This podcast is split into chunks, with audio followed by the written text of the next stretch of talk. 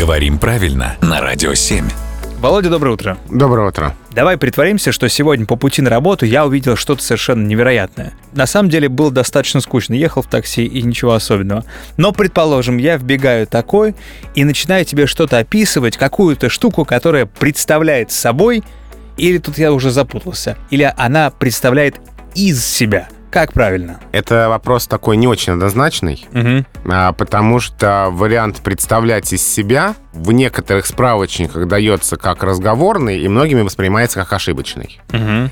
На самом деле он не ошибочный, но у них несколько различается значение. Вот смотри, представлять собой имеет одно значение, являться, быть кем-то. Так. А вариант представлять из себя а, имеет два значения. Первое, то же самое, быть, являться, что ты из себя представляешь.